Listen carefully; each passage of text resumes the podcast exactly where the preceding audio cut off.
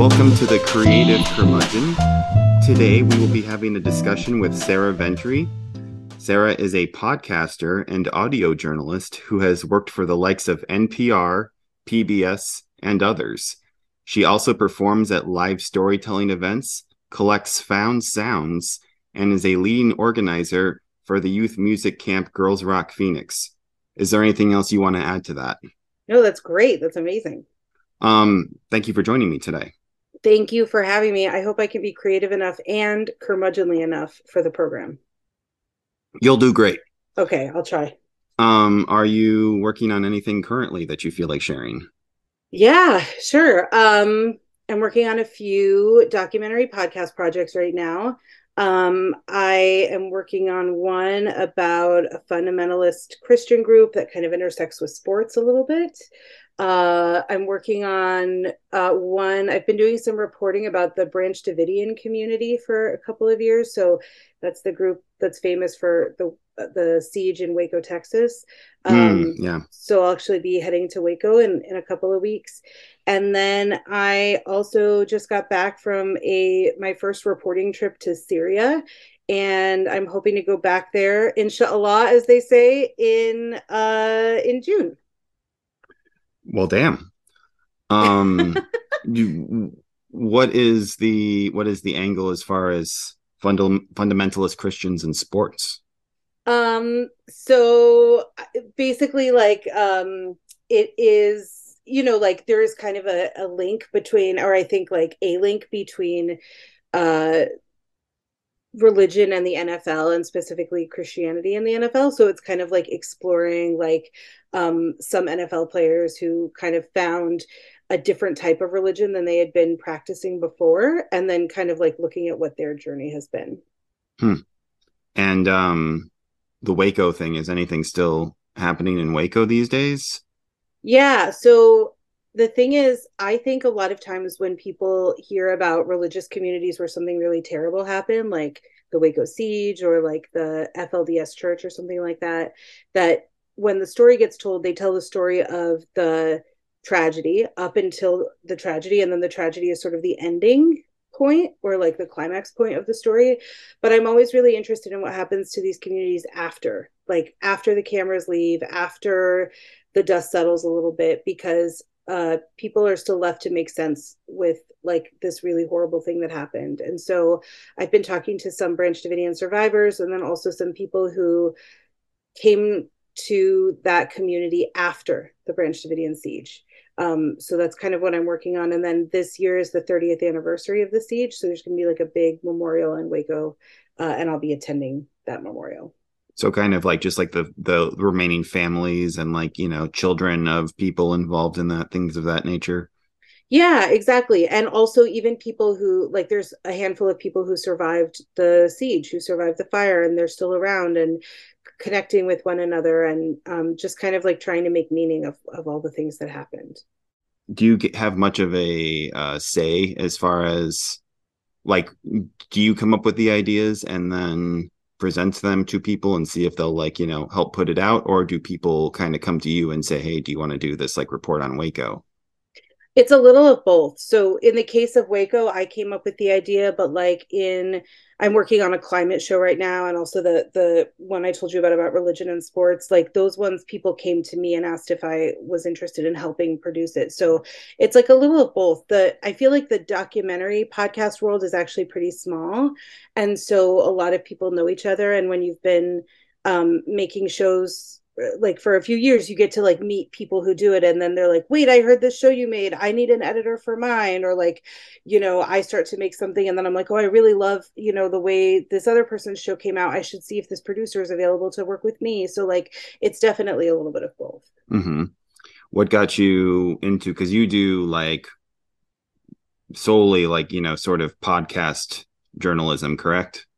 Yeah i would say so. I'm trying to like see if I can dip my toe a little bit into the water of doing documentary film or like a docu series, but I've never worked in film before. So um yeah, so I work exclusively right now anyway, exclusively in audio. What got you into that initially? Um so I was I got an internship at NPR uh when I was like in my mid 20s and um it it wasn't for like the radio side of NPR. It was for a podcast um, called All Songs Considered, and at the time, like this was in 2010, so at the time. I was kind of I did a lot more writing than anything else, uh, and I was like writing for the All Songs at the th- at the time. I think they called it the All Songs Considered blog, which I'm sure is not what it's called anymore. Um, and I like I just really kind of fell in love with with public radio and being at NPR and I, I really loved it and I wanted to work there and someone told me look if you really want to stick around at NPR you need to learn how to cut tape and cut interviews and you should go try to work for a news show because they're always the ones that need help. Um, and so it was sort of this weird convoluted process but I um, learned how to cut tape and started working just a little bit at NPR and then sort of like one thing led to the other and I ended up sort of moving from music journalism to into like more news journalism. And then over time sort of developed a beat where I, like most of my stories now are about religion. Um not all but many of them intersect with religion. And so uh yeah it was like i worked in public radio for a handful of years and then in 2018 i left public radio to go work on podcasts. Um a lot of people use NPR a lot of the time to show off them being smart. Like they'll say like, "Oh, like, you know, I was listening to NPR and dot dot dot." Um do you feel like that's justified? Do you feel like listening to NPR kind of like makes you smarter? Ooh, that's a good question, Jason. Um, do I think listening to NPR makes you smarter? Have you experienced that at least? Have you experienced people kind of like flexing their npr listening at you? Yes. People definitely there was definitely people flexing the npr listening at me. I think listening to or like reading almost anything makes you smarter like i think if you can like listen to or watch or read or kind of like take in new information and actually consider it and process it uh, and like think about it and question it then that makes you smarter and i think npr is really good at conveying that information i think npr can be you know kind of a I think a lot of times NPR likes that people make that flex, you know, like, oh, we're NPR, we're the, you know, we're sure. smart kids too. Um, and I, you know, when I was at NPR, I felt a little inadequate. I felt like maybe I wasn't smart enough to be there or well read enough to be there. And so I definitely sort of felt I maybe like the flip side of that coin for a while. Um, but I think public radio does really great work, and I'm really proud that I got to work there. So yeah, I guess listening to it probably does make you smarter. Okay then.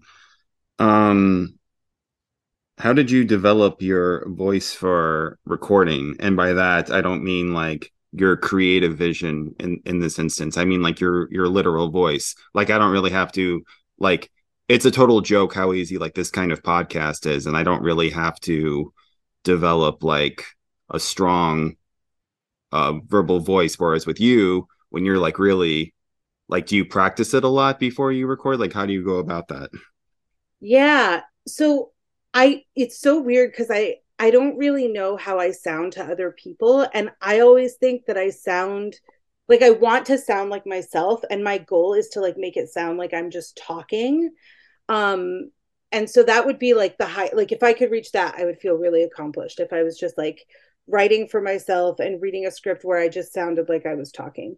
But I think the thing is, when I first started working in radio, I was so like cringed out by the sound of my own voice. I remember I worked for the college radio station at ASU. It was called The Blaze. Oh, um, yeah. mm-hmm. at the time. I think it's called something different now. Um 1260 AM. And we had to do these things called air checks where we would like record ourselves on the radio on like a mini disc. And then the like faculty advisor would like have these meetings with us where she would like listen to that listen to like how we sounded and give us feedback and say like here's what you did really well and like here's what you could do better and you know here's how i think you can improve the way you sound on air. And i was so embarrassed to have to do this. Like it was I, i'm like a very extroverted person and like feel very comfortable in a lot of different social situations but this made me so uncomfortable that I couldn't look her in the eye when she did it. And I would turn and face the wall. Like when she played, she would like play the tape out loud and then stop the tape and then talk to me. And I'd have to like turn the other way, face the wall. And then when the tape stopped, I would like turn back around and try to look at her, but I could like almost not look her in the eye. I would get like all sweaty and anxious and stuff. So it took me a really long time to just get comfortable with the sound of my own voice. But then I was also really lucky because uh, in public radio and then also in the podcast world, a lot of times you get to work with like a producer who helps you kind of shape your read and they'll tell you like try it again this way or you know try saying it like that or does this sentence actually feel natural to you? Maybe we need to rewrite it. And so i did kind of get a chance to like work with people who helped. And then the other thing is when you record a podcast i think i thought that you just recorded at the end when you were like everything was done and you just like then you record and then you put it together? Because that's kind of how it works in radio a lot of the time. But in podcasting i think it's much more common to do many many many pickups and like retakes and retracks. And so you just end up having to record it so many times that you get a bunch of practice doing it. Um my my partner who's given me uh you know singing coaching um she's told me about you know just like you know really focusing on the vowels for instance and like not like drawing out the consonants as i was kind of like naturally doing. Was there any sort of thing like that when you were being coached on like you know your your verbal delivery? That's interesting. I don't remember that specifically. I think the thing is uh so this is a little controversial too because i think a lot of people particularly um people who are, are, like women or people who are assigned female at birth of my generation uh often have vocal fry at the end of a sentence and that is like very off-putting to some people and i think I would argue, and a lot of other people might argue, it's just a pattern of speech. And so we have to be comfortable with it. Like it's just the way that somebody talks. But I remember when I heard, when I was recording a podcast that I made, I kept listening back to myself and thinking, oh, I, I have vocal fry at the end of all my sentences. I wish I didn't. And so, like, I talked with someone about maybe having better breath support at the end of the sentence, or, you know, um, thinking about the way I, the sort of tone, like the, the melodic movement of my voice and, and how I wanted things to sound.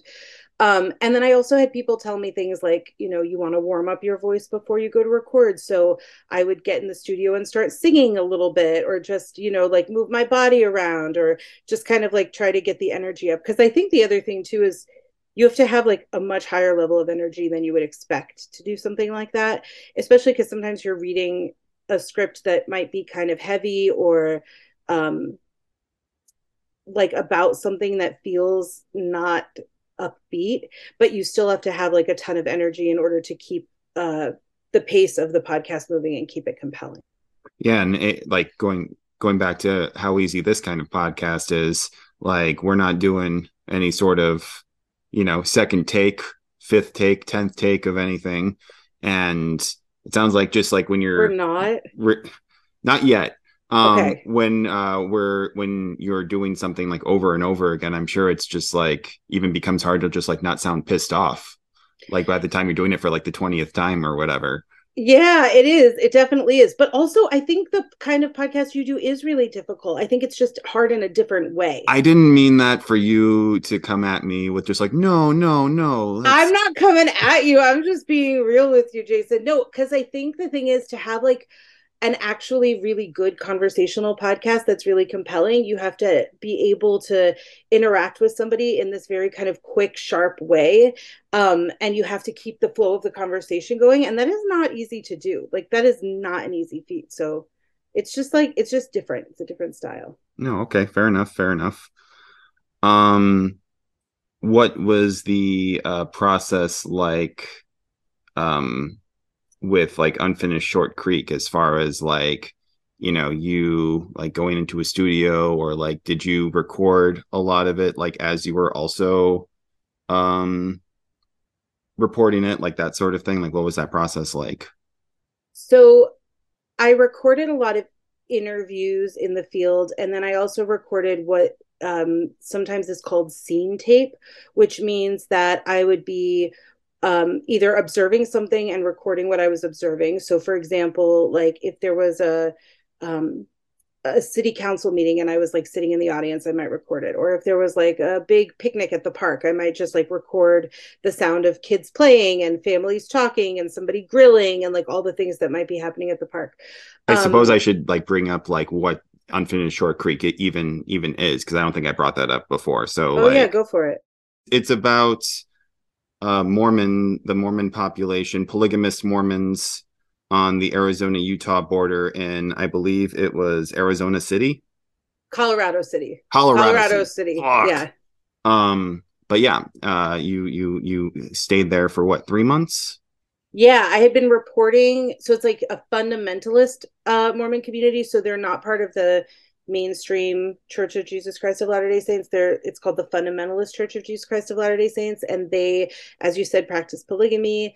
Um, and it's so it's Colorado City, Arizona, and Hildale, Utah, and there's these kind of like sister cities that are um, one is on the Arizona side of the border and one is on the Utah side of the border, and the border is just uh, a street like I believe it's called State Street or something like that. That's just this like, and you cross the street and then you're in the other state. Um, so I had reported on that community for I think like about four years or four and a half years, and then um, as part of the reporting for this podcast, I, I did move to the community and I lived there for about three months in the former prophet's house. Um, so I was recording a bunch while I was there and I was recording interviews with people and then the actual sort of narration for the podcast which we sometimes call tracking that I did when I was back home and mm-hmm. and I think we thought I would be in a studio but it's actually even for big major podcast companies it tends to be more cost effective for them to like ship you all the equipment and uh, like have you set something up in your house so that you can retrack a million times. So i and then it ended up being the pandemic like when we were recording. So um i recorded everything in my apartment like just at home in my apartment. And i would have to like shut the air conditioning off when i recorded and stuff. So oh that's the um, worst. it would be like summertime and i would be no ac sitting in this like dark room with like you know big weighted blankets behind me to like dampen the sound and stuff and then tracking. Um so yeah it was it was a labor of love and of sweat. What uh did you use to record? Like what was your what was your gear? I used a uh what are those Shure what is it SM I always confuse the SM 57 and 58 the vocal mic. It's a 57 Well they're the, I think they're essentially the same thing but then like the 58 has that um it's got the bubble. I can usually articulate this better, but it's got the bubble, and then the 57 is just like the it's got it's the stick looking thing. Okay, 58. I use the SM58, um, which is just like a super super standard vocal mic and not a super expensive one.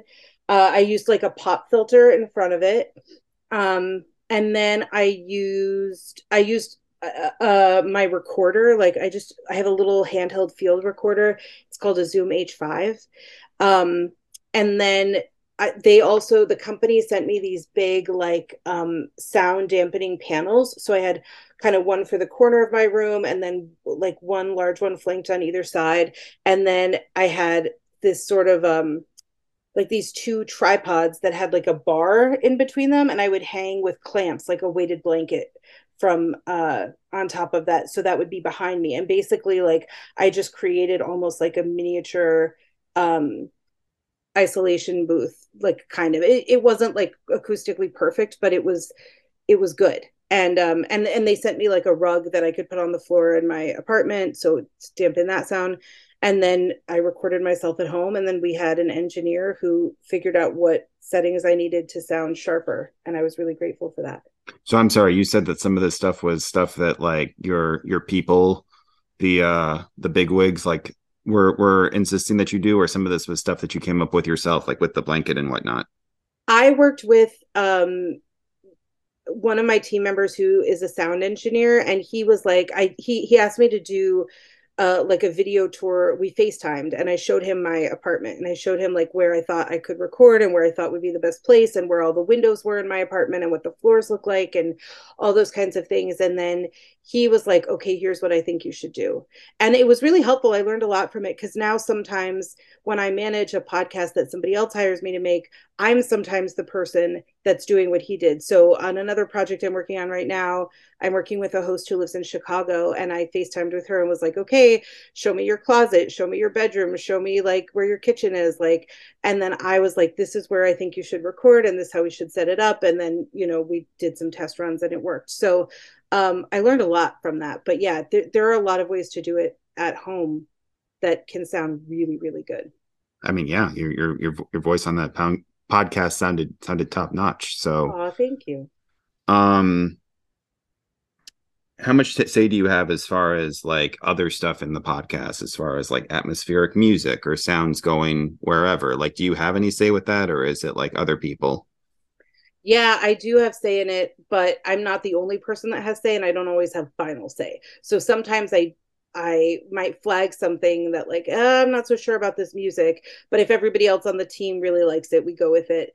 Um, it depends a lot on the team and the project, um, but basically, like on Short Creek, I felt really strongly about a lot of things because I had been I was the lead reporter on that project and I had reported in that community more than than anyone else on, on our team, um, and that community and a lot of the communities I report on, I think are often sensationalized in media portrayals. And I feel really strongly about not doing that. So I didn't want it to sound like I didn't want the music to sound really creepy. And I didn't want, um, you know, like I didn't want to use the word cult, like, and call the group a cult. Like there were just like certain things that I felt pretty strongly about. And so those were the places I kind of put my foot down. And hopefully you're like working with a team that respects each other enough that they can say all right like we can tell this is really important to sarah like we're not going to do it. Uh, and then there were other times where they were like sarah everybody's good with it we're going with it. And i just had to be like okay do i have a real huge problem with it or is it just aesthetic? And so um yeah that's kind of how we did that. But i i also feel like the music in particular on short creek was so beautiful and we we were like so lucky because they we got to work with a composer who composed an original score for us to use. And it was so intentional. Like there were these little subtle things like the one of the producers came up with this idea to take the chord structure for Mormon hymns and then use that chord structure in original compositions. So like the mm. compositions kind of sounded like Mormon hymns, but they weren't complete ripoffs of them, but they used the same chord progressions. So people who were like grew up Mormon and were really in the know were like, "Oh my gosh, I totally recognize what they're doing here." And if you didn't recognize it, it just sort of sounded like pretty music.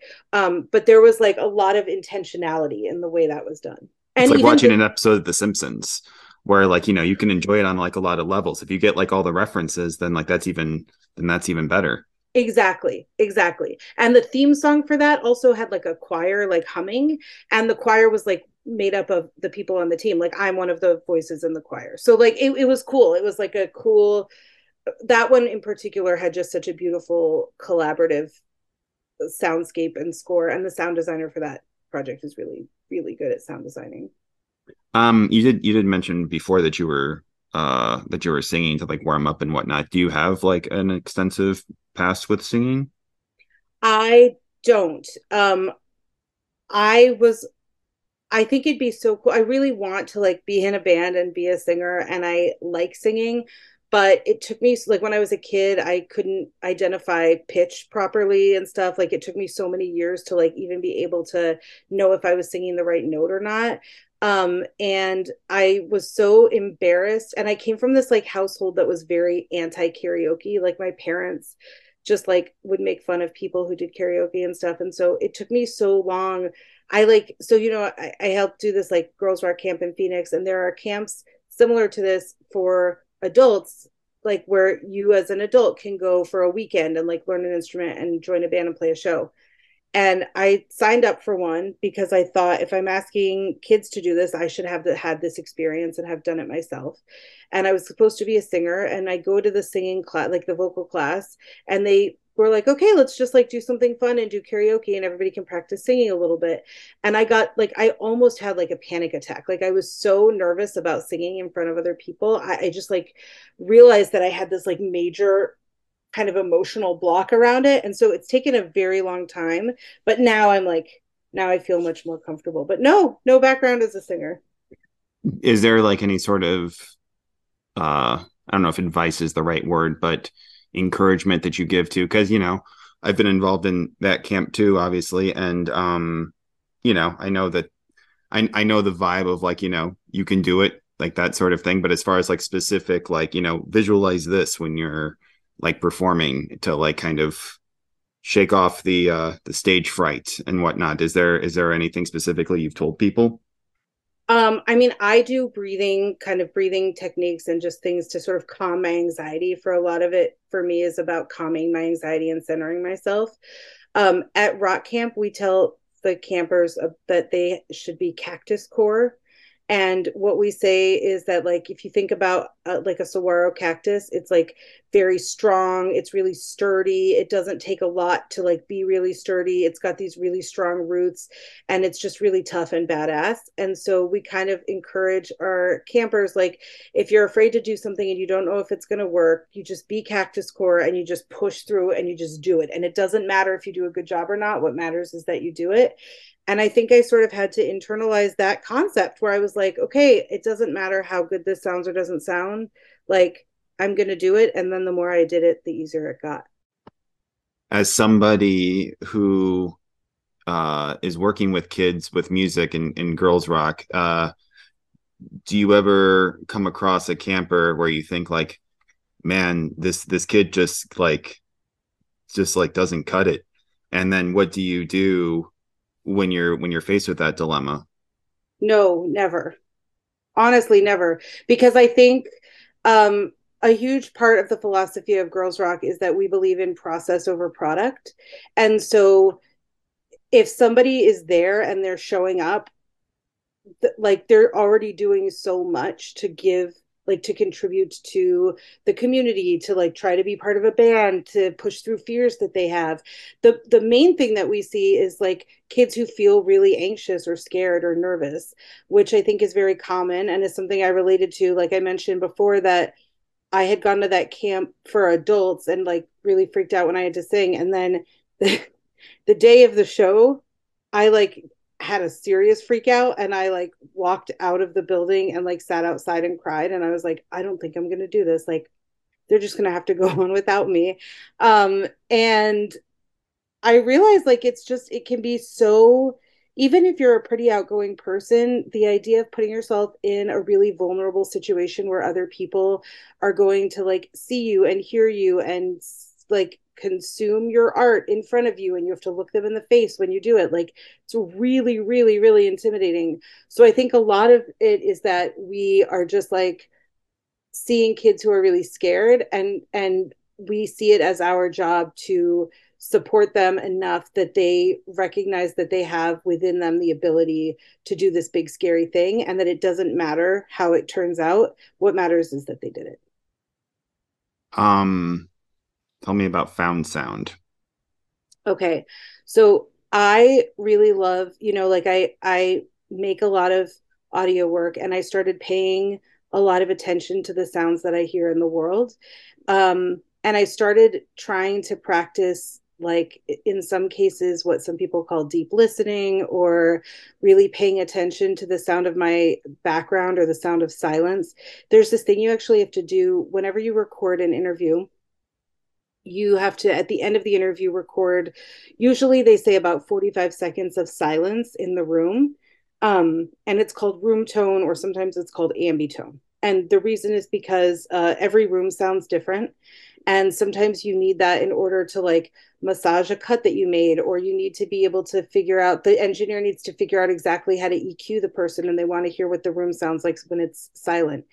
So over year the years i've recorded a lot of silent rooms and it actually turned out to be like one of my favorite things. And i was talking with um, angela ellsworth who's a local artist and she was i did an interview with her once for the public radio station in phoenix and i recorded the, this ambitone at the end and she was so fascinated by this concept that i would like record the sound of the room. Um, and so anyway all of this is to say that i've been just like thinking a lot about the sounds around me. And so when i'm out in the world and i hear an interesting sound or I'm like trying to listen for what a particular place sounds like. If I don't have my recorder with me, I just take out my phone That does it like like the Zoom recorder you were talking about before, or yeah, exactly yeah. that like little handheld Zoom. If I have that with me, I'll use that, and if not, I'll just take out my phone and use the voice memos app on my phone and record whatever the interesting sound is. And sometimes it's like um, you know, I'm driving somewhere kind of interesting and you can hear people speaking in another language and music and birds. And sometimes it's like my dad um, had a stroke a little while ago and had to get an MRI. And so the MRI sounded really crazy. And I was like, this is the machine that's going to let us see his brain. So I recorded the MRI. And um, sometimes I'm in spaces where I hear like, uh, you know, like I was at Crescent Ballroom once and I was kind of like in the back by the kitchen and the ballroom had emptied out, but there were people in like the front part uh, like listening to music and eating and whatever. And then the people in the kitchen were cooking for those people, but they were listening to different music. And I kind of heard this interesting blend of the two, like the front of house and back of house music. And so it, from the vantage point I was standing in, so I just recorded that. So anyway, I like to record sounds and then sometimes I put them on my website if I think they're interesting or cool because I like for other people to be able to just hear these like tiny, um, almost like an audio postcard of a moment in time. I'm sure it's interesting, just like for any art form like this or photography or wherever, where it's kind of like involves like documenting the outside world in some way that it's like also just kind of makes you more attentive and appreciative in general when you're just going about your day and you're kind of like part of your brain is just kind of like looking for sounds. Yeah, definitely. Definitely. And it sharpens my ability to hear them. Like I'll suddenly hear something, I'll be like, whoa, I've never heard a bird like that before. Like, oh that person has a really cool voice or like oh i'm noticing the sound of like the wind in this tunnel and it sounds like very melodic or whatever you just like when you start paying attention you just start to notice things you didn't notice before i uh, i have insomnia like nobody's business and oh, lately oh, i've been so doing sorry. like the oh thank you i've been doing the uh, insight timer app like listening to it and so uh-huh. it's just like you know be like an hour of rain an hour of ocean waves or whatever and like the calming the calming nature of that. And i've i've started to understand more why people kind of like like i think it was like john cage maybe that started doing that where it was like taking like making the environment like music like in and of itself or whatever. But like i started to like understand and appreciate more why people would like you know instead of listening to some metal song or whatever would like listen to rain. Or... yeah no for sure. Actually have you ever listened to the shipping forecast no, I have not. Okay, I highly recommend this. It's like a weird British sleep technique thing.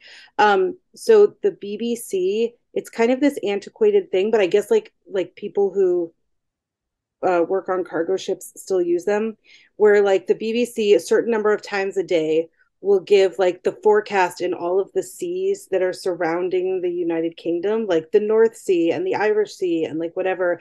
And they'll talk about like the weather, the visibility, like the waves, like whatever for all of the different places. And it has this sort of very formulaic and very interesting kind of like tone to it. And apparently, British people sometimes use it like they listen to the shipping forecast as a sleep aid. And I started doing it too, and I really like it like it's just like a calm voice like there's not really any sort of additional like commentary or whatever it's just kind exactly. of like reciting science facts in a calm way and then it exactly. just kind of is really huh yeah no i'll yeah. check that out yeah it's really cool highly recommend um the last question that i had for you was i'm curious how the subjects that you tackle like what they kind of say about you as a person? Like, how is your own personality reflected in these different subjects? Um, I mean, I think that I spend a lot of time thinking about big existential questions, and I think a lot about what is my place in the world and how do I interact with it. And I also think a lot about the need I have for connection with other people. I mean, I think we all have a deep human need for connection um, I think as someone, like I said before, like I sort of self identify as just a very extroverted person. Um, and by that, I don't mean, I mean, sometimes I do love to go to parties, but like, I don't mean I love to be in loud places all the time. What I mean is that I process things by talking them out loud with other people. And I feel most full when I have spent time with others. And not being able to spend time with others is really hard for me. Uh, the pandemic has been I think devastatingly hard for for everyone in different ways. I think a lot about what is meaningful in my life, what creates meaning in the world, and how we connect with one another. And I think on some level, all of the stories that I do have that question at its heart. And I think being a journalist is also really, um, you sort of get this like secret passport into other people's lives that you would never get to have otherwise. Like, I think there are so many places and communities that I want to go to or explore or people I want to talk to. And it sort of gives me like a reason to talk to someone, you know? And um, it's just like a really nice, incredible like gift, I think, to be able to have this like, oh, I, I have to talk to you because I'm a journalist and I'd really like to interview you about this thing. But the truth is like I just want to know things about people and their lives. And I'm I feel really grateful that my work allows me to go into all of these different spaces. Yeah, it's like what I was talking to you about uh, before with like this podcast, where it's like kind of an excuse to like you know learn from people and kind of yeah, I, I exactly I what you're saying. Yeah, exactly. Um, anything else you want to share? Um, just that I'm really glad you asked me to be on. I think what you're doing is really cool, and um, I felt very flattered that I got asked. And I'm like, I think that we have a really, there are a lot of people here that make an interesting community. And I feel really um, grateful that I've gotten to get so much out of it creatively myself. All right. Sarah Ventre, everybody. Thank you, Jason.